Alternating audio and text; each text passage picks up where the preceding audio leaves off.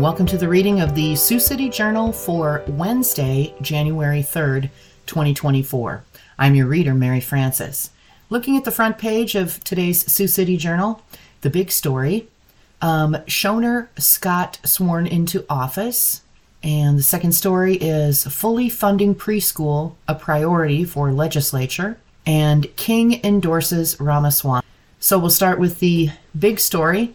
It shows a photograph uh, the caption is Dan Moore, Mayor Pro Tem of Sioux City, shakes hands with Councilmember Julie Schoenherr after she was sworn into the City Council at Sioux City City Hall in Sioux City on Tuesday.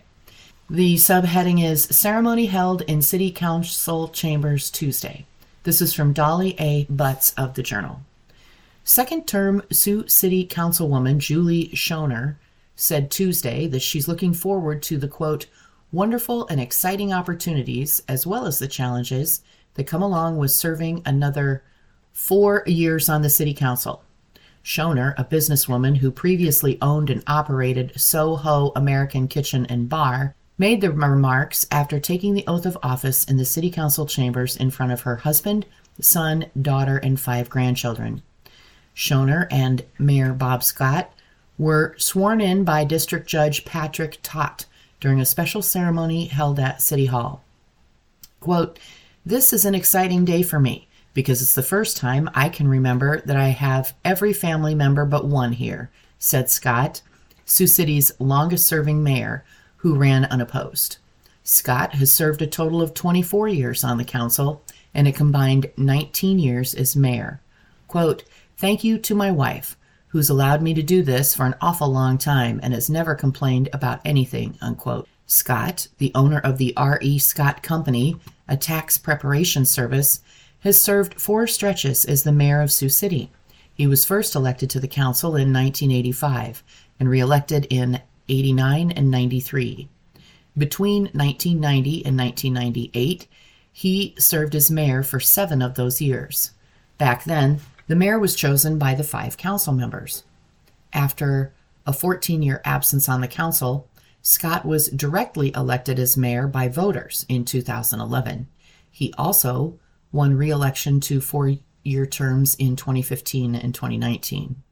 Quote, Thanks to the city staff, we have a great staff here, and it makes the job enjoyable when you have a staff that cooperates and does what's best for the citizens, he said.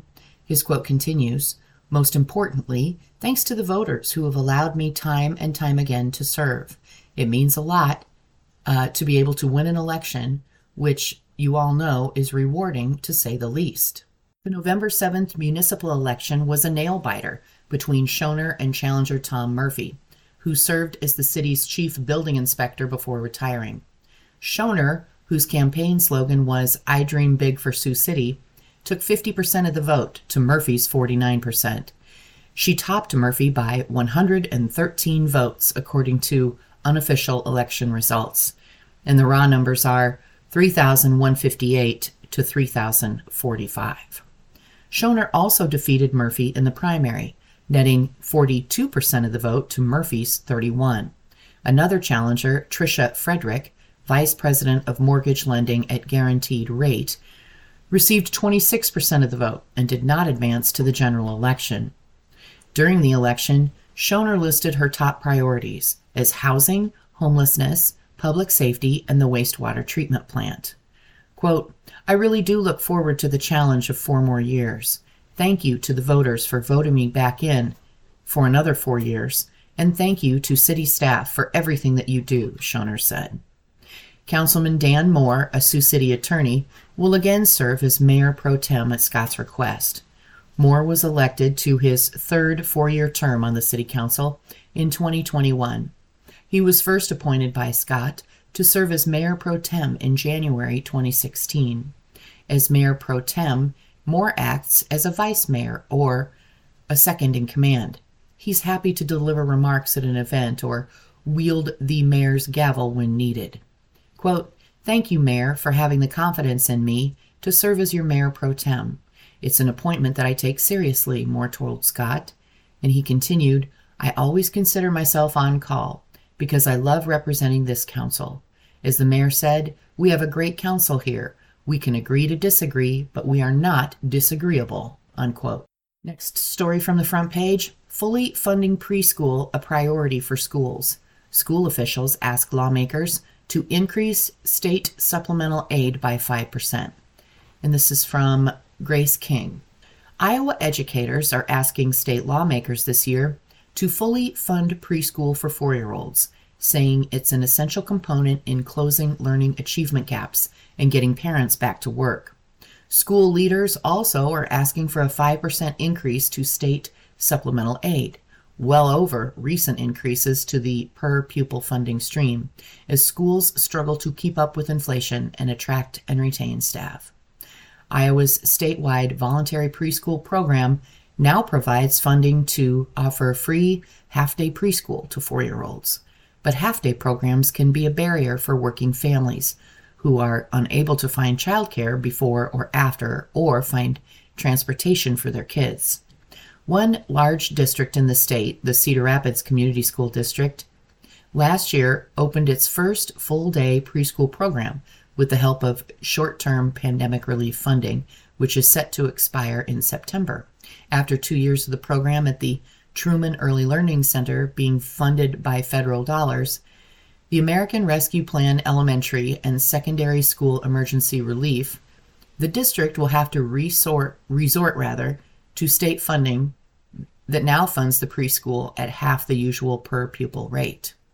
Last February, Carla Hogan Cedar Rapids Schools Executive Director of Business Services, said the district is, quote, banking or saving state funds that it is receiving for preschool to continue budgeting for full day programming for the 2024 25 school year.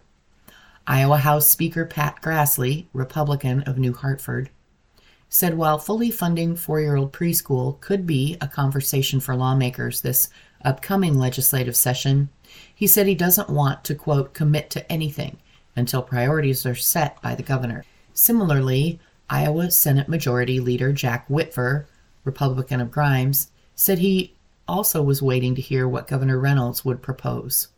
Reynolds, who will lay out her legislative agenda in a January 9th Condition of the State address, declined to be interviewed for this series of legislative previews. The state spends about 43% of its general fund budget on K 12 education, according to the nonpartisan Legislative Services Agency. For fiscal 2024, the current budget year, lawmakers approved about $3.7 billion for public K 12 education out of an overall state budget of about 8.5 billion. Fully funding 4-year-old preschool is a great idea that Democrat lawmakers have been pushing for a long time, said House Minority Leader Jennifer Konfrst, Democrat of Windsor Heights. Quote, We know that reading and math scores are better when kids go to preschool, she said. Let's make it more available to all Iowa kids. I have some hope that could happen this year. I'm hearing a more diverse coalition is coming forward to speak to the importance of preschool. Konfrst said it's important that the Iowa legislature, quote, refocus our energies on public education this year. About 500,000 kids uh, go to public schools in the state, she said. A much smaller number go to private schools, and yet all of the education policy has been about funding and the attention Republicans have placed on private schools. In May, Reynolds said she hopes to address the Iowa public school teacher salaries during this legislative session, which begins on Monday. Reynolds said she has been told by rural school administrators that the issue of teacher salaries is especially critical in their districts as they struggle to attract and retain workers. They weren't able to pay a lot of times as much as some of the more urban school districts were able to pay, Reynolds said during a, a May appearance on Iowa Press on Iowa PBS. Whitver said teacher pay and funding for four year old preschool are issues of interest to Republicans in the Senate. But with much of the debate over the last two years being focused on using state funding to pay for private school tuition, quote, I don't know exactly where either one of them goes yet, unquote, in this session. The quote continues, but we know and I know that 90% of our kids and probably 95% of our education money is going to continue to go to public schools and we need to make sure that kids all over the state are getting the services they need and the education they need, he said. And so teacher salaries is part of that conversation, and we look forward to having that conversation, unquote. Iowa's average full-time teacher salary in the 2022-23 school year was just above 63,000 according to state uh, education department data. In the 21-22 school year, the average was 59,581, which put Iowa as 27th in, in the nation in teacher pay, according to the National Education Association. Quote, We've known for a long time that teachers need to be paid better, Konfrst said. We want to make sure that Reynolds annou- that what Reynolds announces is actually something that's going to help. Are we only going to raise teacher pay for incoming teachers, which is great, but what about the teachers who've been there for 20 years? Unquote. State supplemental aid, which is based on the number of students attending a school district, runs a year behind. Student counts from October of 23 will be used to determine funding for the fiscal 2025 budget. This funding stream is crucial for districts to manage operating costs, reduce class sizes, retain high quality staff, and make up for decades of underfunding, educators say. Cedar Rapids School Board President Cindy Garlock said the 3% increase in state aid schools received last year, quote, is not enough to keep up with inflation, unquote. The cost of operating a school district increases by about 3 to 4% each year, according to school administrators of Iowa. However, over the last 10 years, state aid has increased at a rate of less than 2.1% a year on average. Iowa lawmakers must set the growth rate for state supplemental aid in the first 30 days of each session. From March 2021 to March 2022, inflation reached an 8.5%, or inflation reached 8.5% in Iowa. Many school boards in the state are asking for an increase of at least 5%. Quote, attracting staff to Iowa and our school districts is at a critical place, Garlock, Garlock said at a school board meeting last month, where lawmakers were present. The quote continues Without competitive salaries, that is going to continue to be a problem. State supplemental aid affects everything from staffing to the programs we can offer. Unquote. The Cedar Rapids School Board is also asking lawmakers to give additional funding through state supplemental aid for students experiencing poverty.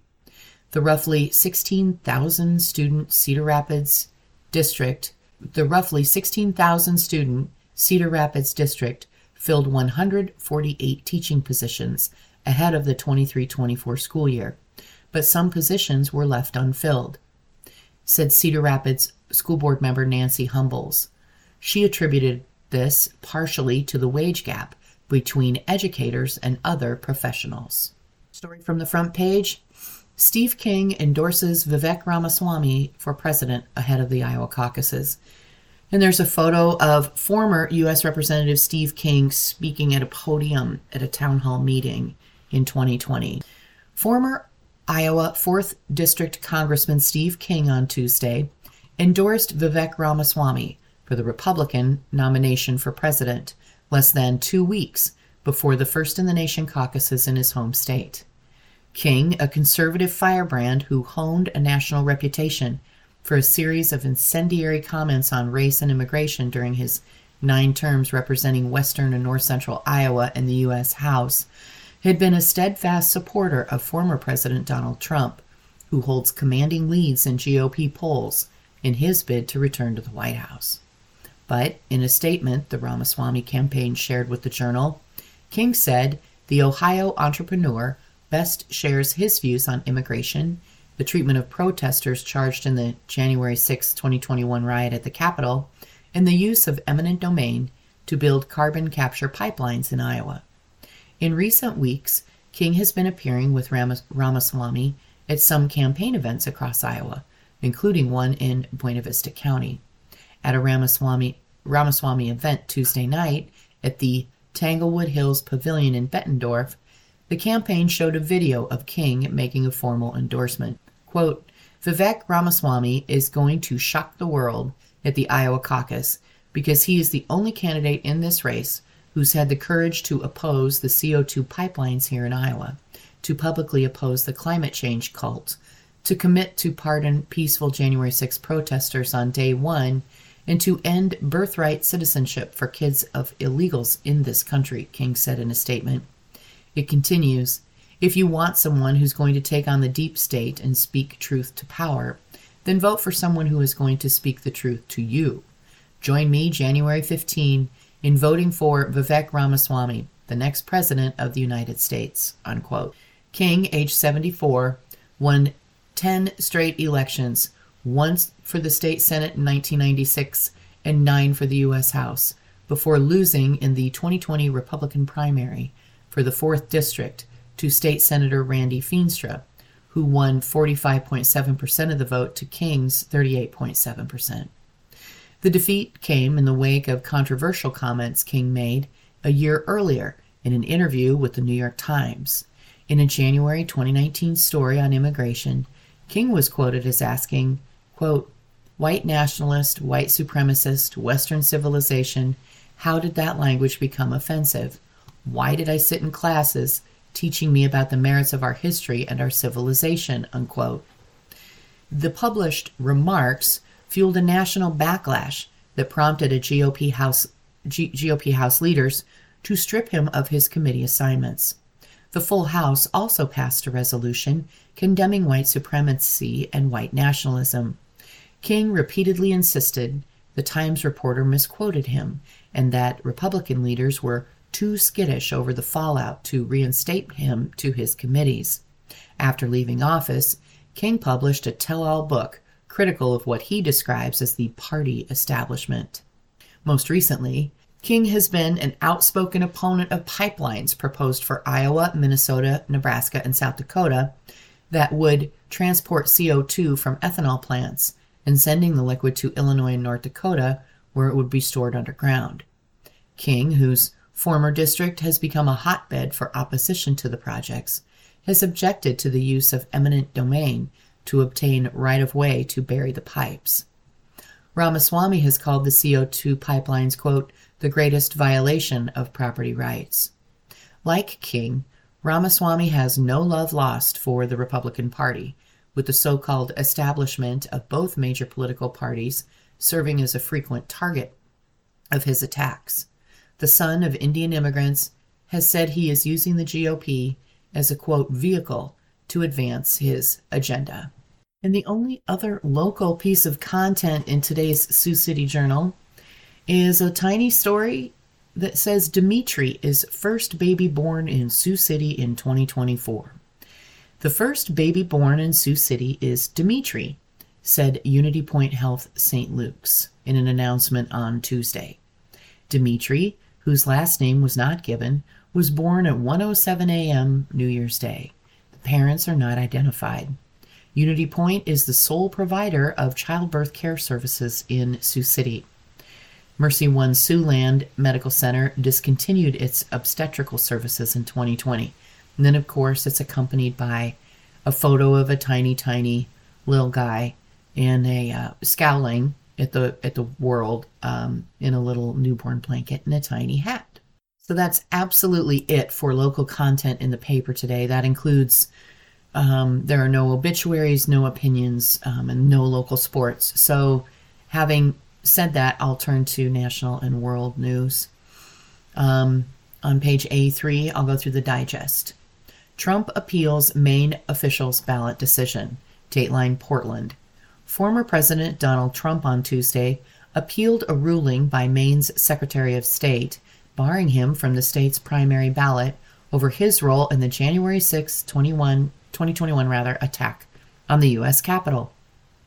The 2024 Republican frontrunner appealed the decision by Maine Democrat Shenna Bellows, who was the first Secretary of State to bar someone from running for president under the 14th Amendment's Section 3, which prohibits those who engaged who quote engaged in insurrection from holding office. Trump's lawyers argue the provision is not intended to apply to the president, and the oath for the office isn't to support the Constitution, but to preserve, protect, and defend it.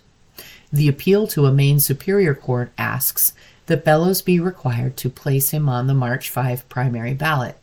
Trump is expected to appeal a similar ban in Colorado to the U.S. Supreme Court. Another uh, brief new details added to Menendez indictment. Dateline New York.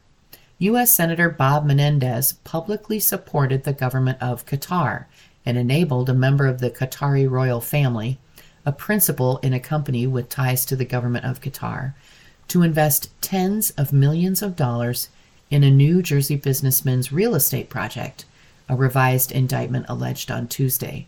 No new charges were added. The superseding indictment did not identify the member of the Qatari royal family, but said the individual was the principal of the Qatari investment company. Menendez, a Democrat of New Jersey, already was charged with wielding his political influence to secretly advance Egypt's interest. The indictment said the Qatari investor eventually negotiated a multi million dollar investment in the real estate project planned by Fred Daibes, one of three businessmen charged in the bribery conspiracy indictment with the 70 year old senator and his wife. All have pleaded not guilty. We have some short briefs.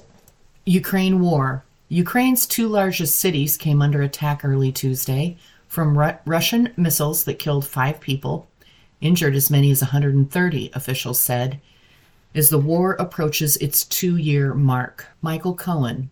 An appeals court said Tuesday that Michael Cohen cannot hold his former boss, ex President Donald Trump, liable for Cohen being jailed for what he claimed was retaliation for writing a tell all memoir. Next brief crash. The driver, tentatively identified as Michael Avery, age 35 of the Syracuse area, who crashed an SUV loaded with gas cans outside a New York concert venue, appeared to be aiming at a pedestrian crossing, but there's no evidence of a terror motive in the fiery wreck that killed him and two others on New Year's Day, police said Tuesday. Quake. A small 2.3 magnitude earthquake shook the Maryland suburbs of Washington, D.C. early Tuesday, according to the U.S. Geological Survey. And Scheme. A 17 year old exchange student from China reported missing last week in Utah, was found safe Sunday in what officials said was an apparent cyber kidnapping scheme to extort $80,000 from the student's family in China. In a larger story, airstrike hits Beirut. One of Hamas's top leaders killed, risk of escalation increases. This is from the Associated Press, Dateline Beirut. An apparent Israeli strike in Lebanon's capital, Beirut, killed Hamas's number two political leader Tuesday, marking a potentially significant escalation of Israel's war against the militant group and heightening the risk of a wider Middle East conflict.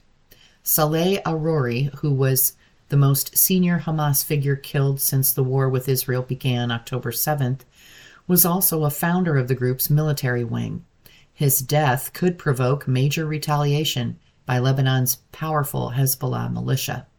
The strike hit an apartment building in a Shiite district of Beirut that is a Hezbollah stronghold, and Hezbollah leader Syed Hassan Nasrallah has vowed to strike back against any Israeli targeting of Palestinian officials in Lebanon.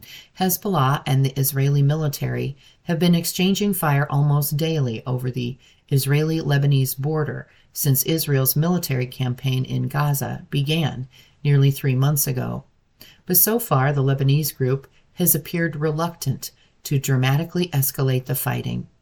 A significant response now could send the conflict spiraling into an all out war on Israel's northern border.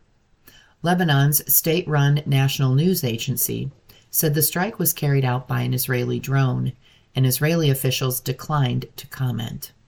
Speaking to reporters, Israeli military spokesman Rear Admiral Daniel Hagari did not directly mention Arouri's death, but said, quote, We are focused and remain focused on fighting against Hamas. We are on high readiness for any scenario. Unquote. The killing comes ahead of a visit to the region by U.S. Secretary of State Antony Blinken. Even as the United States has tried to prevent the conflict from spreading, warning Hezbollah and its regional supporter Iran not to escalate the violence. Israeli Prime Minister Benjamin Netanyahu has vowed to press ahead with the assault in Gaza until Hamas is crushed and the more than 100 hostages still held by the militant group in Gaza are freed, which he has said could take several more months.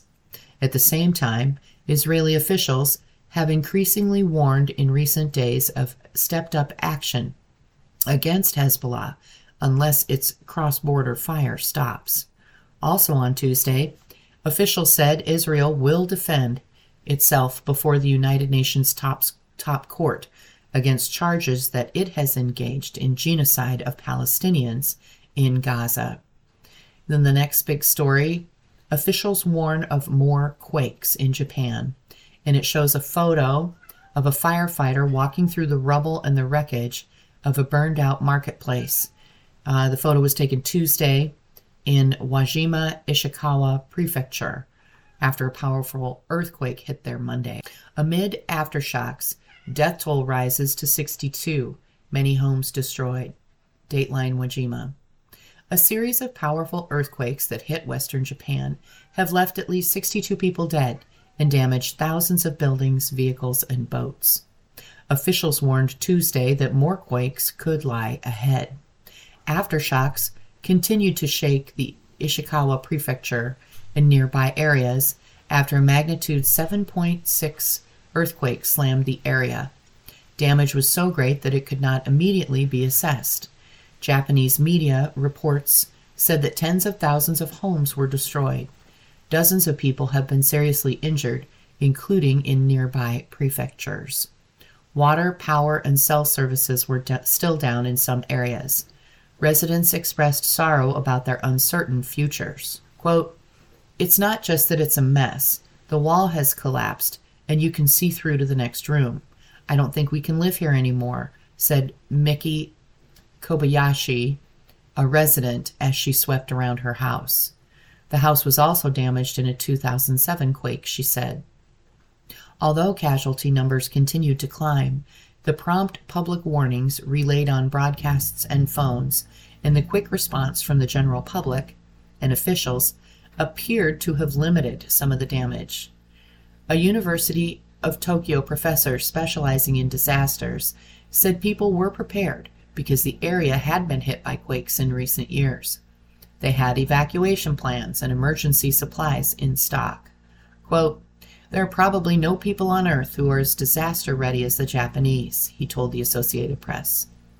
Japan is frequently hit by earthquakes because of its location along the Ring of Fire, that's an arc of volcanoes and fault lines in the Pacific Basin. He warned that the situation remains unpredictable. The March 2011 quake and tsunami in northeastern Japan had been preceded by other quakes. This is far from over, he said, adding, Having too much confidence in the power of science is very dangerous.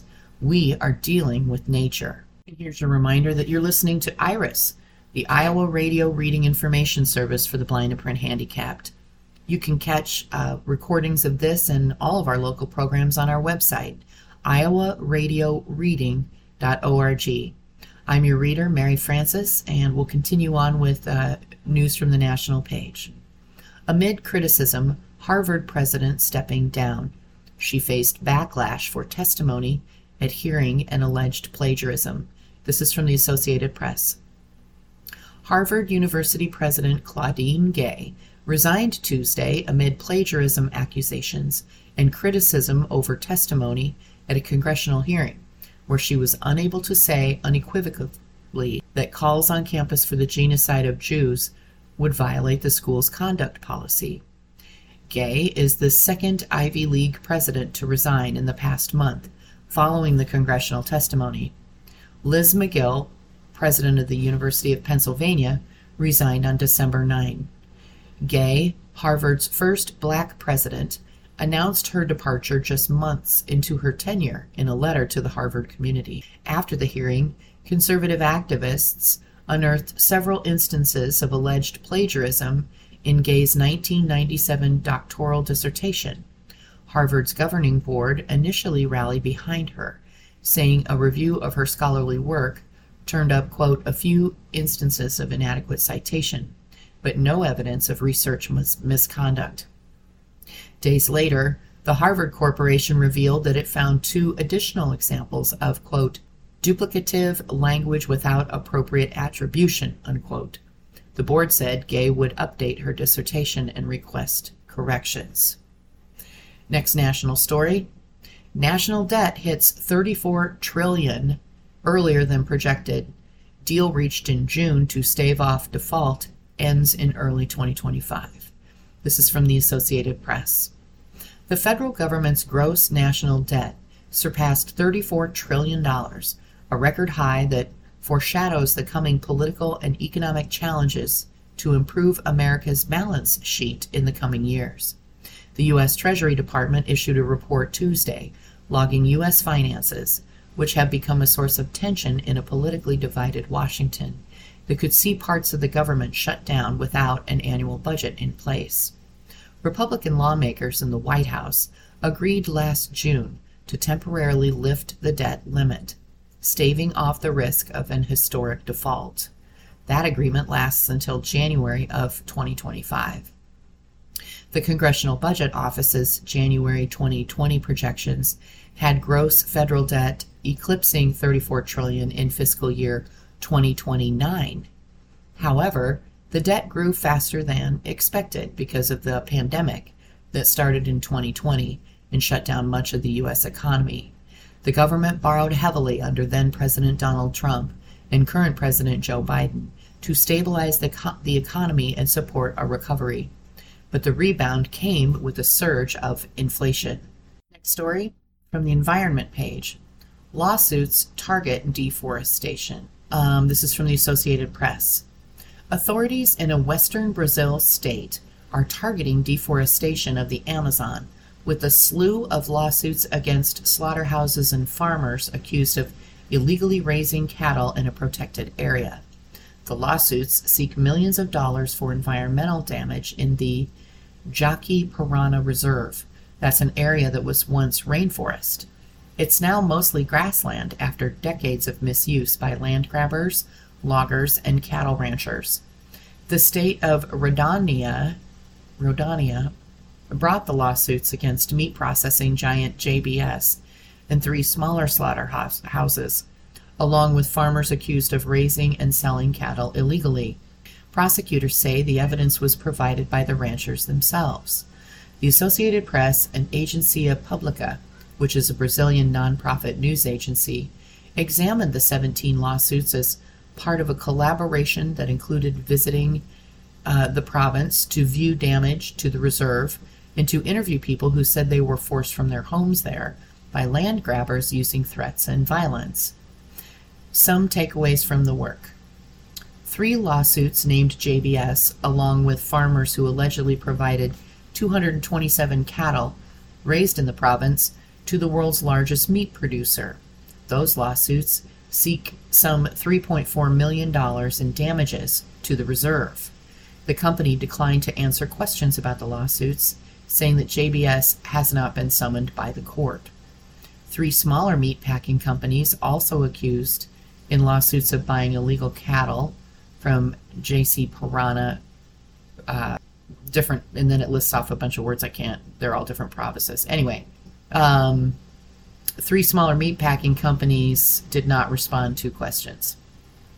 Evidence in the lawsuits includes transfer documents for cows that show them coming from within that reserve. The documentation was a likely result of many land grabbers seeking to demonstrate their occupancy of protected lands under former far right President Jair Bolsonaro, who strongly supported development in the Amazon. Rondônia's governor, a staunch Bolsonaro ally, actually signed a law in 2021 to shrink the reserve by 90%, though that law was later invalidated. Illegal trade in cattle raised in the rainforest has been a persistent problem, and Brazil's federal prosecutor scrutinizes cattle sales to try to counter the deforestation that results. JBS operates four slaughterhouses in Rondônia on Brazil's border with Bolivia. An audit published in October found that 12% of the cattle purchased by them came from illegally deforested areas. The cattle from the reserve may have ended up on American tables. Both Frigon and the two JBS plants that allegedly bought from illegal farmers there exported that beef to the U.S. and several other countries. According to a company that uses customs records to track international trade. A report included in court papers pegs damage to the reserve at about a billion dollars. Some of the money sought in the lawsuits is intended to help cover the high costs of reforestation. Journalists visited the reserve in July to see on the ground what satellite imagery had shown from space. The only forested areas left in the more than 760 square mile preserve are along the reserve and Brank- the Jaci-Paraná and Branco rivers. Almost 80% of the reserve, or an area roughly the size of Los Angeles, has been destroyed. Deforestation is a major concern for the Amazon rainforest, where many seek to profit from its vast resources through mining, timber harvesting, agriculture, and more. Besides harming a critical biosphere, the development pressure also threatens a critical carbon sink for a planet that's warming dangerously from climate change. Dozens of families who made their living by tapping rubber trees and harvesting Brazil nuts inside the reserve were forcibly removed. Lincoln Fernandez de Lima, age 45, whose family lived in the area for three generations, described how land grabbers methodically removing timber or shooting up or destroying the homes of residents. Lima said he was visited in September by two armed men who told him their boss acquired the area. They gave him 24 hours to leave. He said it was the third time he'd been forced out of the reserve. Five days later, his neighbor's home was burned to the ground. Jaci-Paraná Village has also been the home of Rosa Maria Lopez. She was born in 1952 in a rubber grove inside the reserve. She said her family lived in the same area for more than a century before they were pushed out by cattle farmers. The place where she grew up is now a pasture. There's nothing left there, she told the AP. No one talks about Brazil nuts, um, copaiba, which is an oil producing tree, or rubber anymore. There's no talk about corn, pumpkin, or whatever is served on the table. It's only cattle, farms, and pasture. Are we only going to eat grass? she said. And here's from the economy page Self checkouts reckoning. Technology not quite the panacea everyone thought it would be. This is from the Associated Press. The promise of self checkout was alluring. Customers could avoid long lines by scanning and bagging their own items. Workers could be freed of doing those monotonous tasks themselves, and retailers could save on labor costs. All that has happened since the rollout of self checkout, but so is this. Customers griping about clunky technology that spits out mysterious error codes, workers having to stand around and monitor both humans and machines, and retailers contending with theft. Going to the grocery store used to be simple and now it's frustrating, said Cindy Whittington, age 66 of Fairfax, Virginia. You're paying more. You're working harder to pay for merchandise at their store, and it's becoming an ordeal to check out. I should get a 5% discount, she said. In 2021, self checkout usage represented 30% of transactions, almost double from 2018, according to a survey of retailers from FMI, which is an industry group. And 96% of retailers surveyed offered self checkout. But the technology is also facing a reckoning. Some retailers are adding restrictions while others are pulling out completely. This past fall, Walmart removed self checkout kiosks in three stores in Albuquerque, New Mexico, as part of a location by location approach, but on the whole, it is adding more than it is taking away. To reduce wait times, Target now limits the number of items to 10 that shoppers can scan in a handful of stores nationwide. British supermarket chain Booths has been getting rid of its self checkout at the majority of its stores for the past 18 months in a reaction to consumer backlash. A year ago, grocery chain Wegmans citing, quote, losses, discontinued its self checkout app that lets shoppers scan and bag items while they shop. However, it continues to offer self checkout registers at its stores. Self checkout, first tested in supermarkets in the late 1980s, gained momentum 20 years ago. But grocers ramped it up even more three years ago to address the pandemic induced labor shortages. The Bureau of Labor Statistics says technological advances such as self checkout and online sales have been the main driver in the declining number of cashier jobs, although there are no precise estimates on how many cashiers have been replaced by self checkout. According to Labor Department data, there are about 1.2 million people currently working as cashiers, compared to 1.4 million in 2019, and the BLS expects the number to fall an additional 10% over the next decade.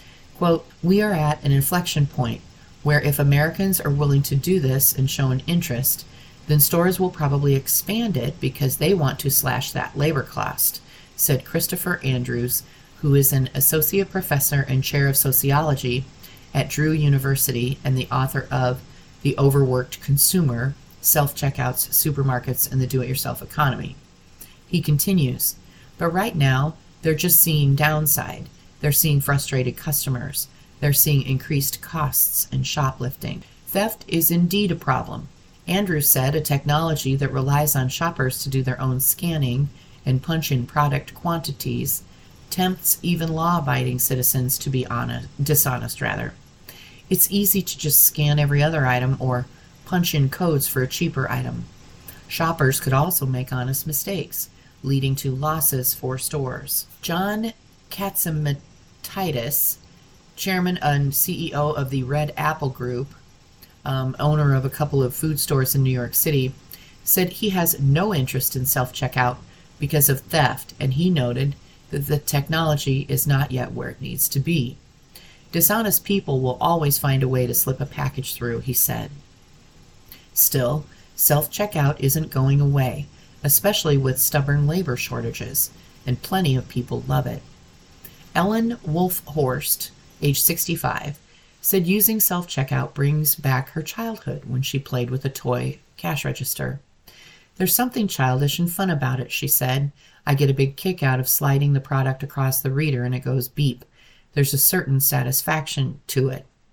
For Robin Wisman Doherty of South Salem, New York, who's been a progressive neurodegenerative disease, who has a de- neurodegenerative disease and uses a walker, self checkout makes her shopping experience easy. This 67 year old said she likes to shop at Stop and Shop because it has a scan and go technology that allows her to scan her items with a device as she shops and then tallies up her bill. She can either pay at a kiosk or at a manned register.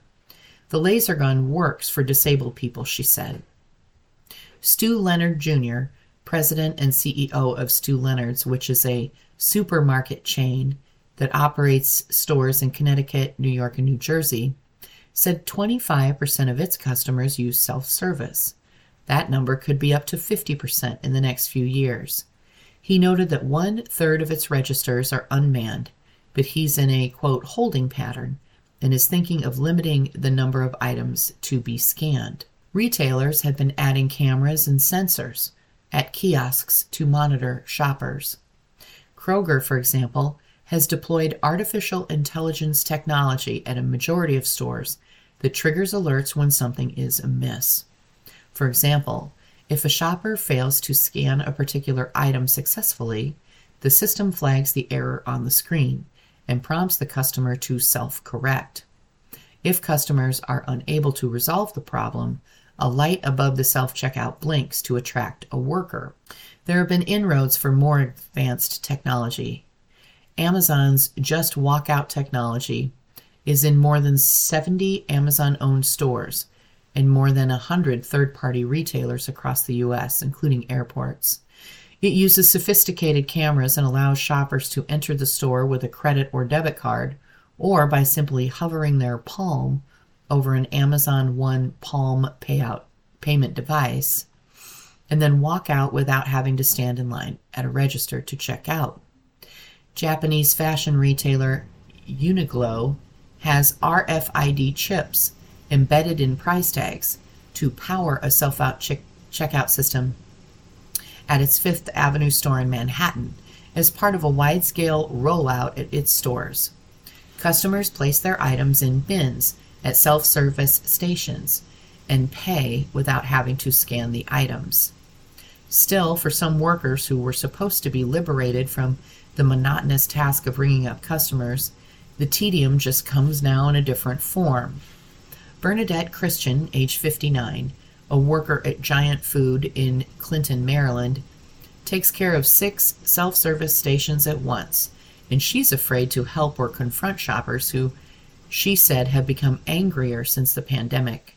Quote, It would be easy for us to be cashiers, and it would be a lot more safe in today's world, she said. As I mentioned, we don't have any local sports, but here are a couple articles from the sports page. Um, college basketball top 25. Bacot reaches 2,000 career points. Armando Bacot had 16 points and 10 rebounds. RJ Davis added 15 points and 4 assists. And number 8, North Carolina, pulled away from Pittsburgh 70 to 57 Tuesday night. Bacot be- became the seventh player in program history to reach the 2,000 points in his career. He now sits at 2,003. That's four points behind Charlie Scott for sixth on the school's career list. The Tar Heels used Davis's shot making and their size advantage to muscle their way past the Panthers. North Carolina out rebounded Pitt 51 to 41 and had a 15-1 advantage in second chance points to beat Pitt for just the second time in their last 7 meetings. Bub Carrington led the Panthers with 20 points, and Jaland Lowe added 10. Senior forward Blake Hinson was held to 11 points, that's 8 below his average, on 4 of 16 shooting, as Pitt lost its second straight. Davis gave the Tar Heels the lead for good with a three pointer at the halftime buzzer, and North Carolina simply wore down the Panthers. Number one Purdue 67, Maryland 53. Zach Edey had 23 points and 12 rebounds, and Purdue cruised past Maryland to snap the Terrapins' 19 game home winning streak. The Boilermakers won their sixth straight, having little difficulty with this offensively challenged Maryland team. Jahmir Young scored 26 points for the Terps. Number 4 Connecticut 85, DePaul 56. Cam Spencer scored 20 points to lead UConn in a rout of visiting DePaul. The graduate transfer from Rutgers shot 7 for 11 from the field, including 4 of 7 from three point range. Da'Sean Nelson led DePaul with 19 points. This was the Huskies' 17th straight win over the Blue Demons. Number 5, Tennessee 87, Norfolk State 50. Zakai Zeigler scored 17 points and had four assists to lead Tennessee past Norfolk State.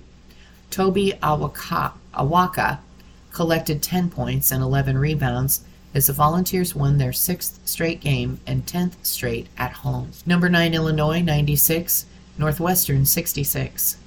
Marcus Domask scored 32 points and had a team high six assists to lead Illinois over visiting Northwestern in the Illini's second game without suspended star Terrence Shannon Jr. Domask was 11 of 15 from the field and 9 of 10 from the line. Number 14 Duke 86, Syracuse 66. Mark Mitchell scored 18 of his career high 21 points in the first half. Jared McCain finished with 18 points as Duke beat visiting Syracuse. The Blue Devils increased their winning streak to five games. Maliq Brown had 26 points on 11 for 16 shooting for the Orange. Number 17, Florida Atlantic 79, East Carolina 64. Johnell Davis and Alijah Martin each scored 20 points, and Florida Atlantic shook off a slow start to defeat East visiting East Carolina in the Owls' first game as a member of the AAC. FAU went on a 14 0 run in the closing minutes. Number 18 Baylor 98, Cornell 79. Ja'Kobe Walter scored 23 points. Fellow freshman Yves Missi added 16 while making all eight of his shots, and Baylor christened the brand new Foster Pavilion with a victory over Cornell. Number 21 Wisconsin 83, Iowa 72. Tyler Wahl scored 19 points. Steven Crowl had a double double, and Wisconsin beat visiting Iowa. The Badgers pulled away after the game was tied at halftime by shooting 58.3% over the last 20 minutes. Crowl added 14 points and a career high 13 rebounds. Tony Perkins scored 25 points for the Hawkeyes. And number 25, Auburn 88, Penn 68. Johni Broome had 22 points and 12 rebounds to lead Auburn over visiting Penn. The Tigers won their sixth straight game one day after entering the top 25 for the first time this season. Another article college football. Tech gets test run in bowl games. Coach to player audio, sideline tablets pitched as a way to curb sign stealing. This is from the Associated Press. Billy Edwards Jr. became a test pilot of sorts for the type of helmet communication technology that might soon become commonplace in college football. And the Maryland quarterback was a fan.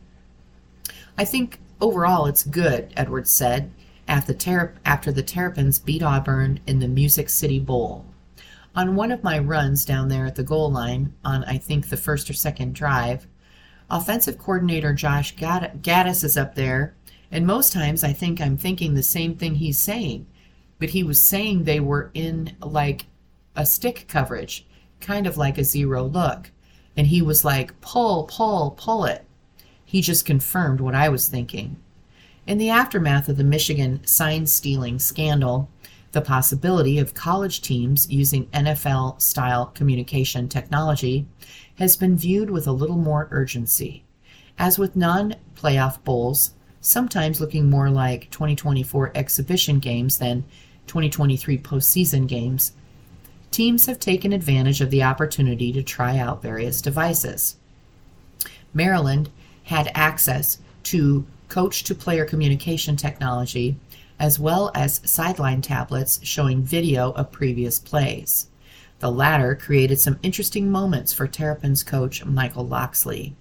Quote, the bad part for me is I was able to see a holding call that I wanted to take it on the field and show the referee, like, bro, you missed this call. What are we doing?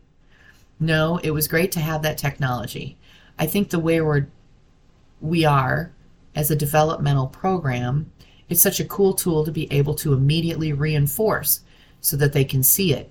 And then also, when you guys ask me stuff at the end of the game, I can't say, well, I got to wait to see the film. Virginia Tech was also able to use the tablets in the Military Bowl against Tulane, even though the game was played in a rainstorm.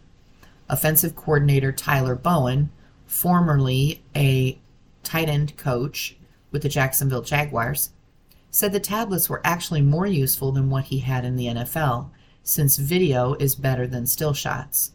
Quote, You're able to see all the views that you would look at in the film room with the guys, he said.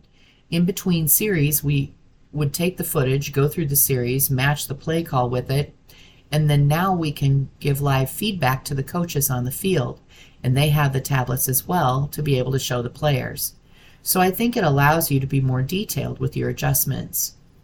The tablets came from, with obvious benefits, but the communication technology is the more significant innovation in light of all the concerns about sign stealing. It's been experimental this postseason and not available for playoff games, and some teams and other bowls decided to pass on using it. And that's all the time we have today for the reading of the Sioux City Journal for Wednesday, January 3rd, 2024. You've been listening to IRIS, the Iowa Radio Reading Information Service for the Blind and Print Handicapped. All material heard on IRIS is intended for folks with print disabilities. You can hear this and many of our local programs as podcasts on our website, iowaradioreading.org. My name is Mary Frances. It's been my pleasure to read for you today. Have a great day.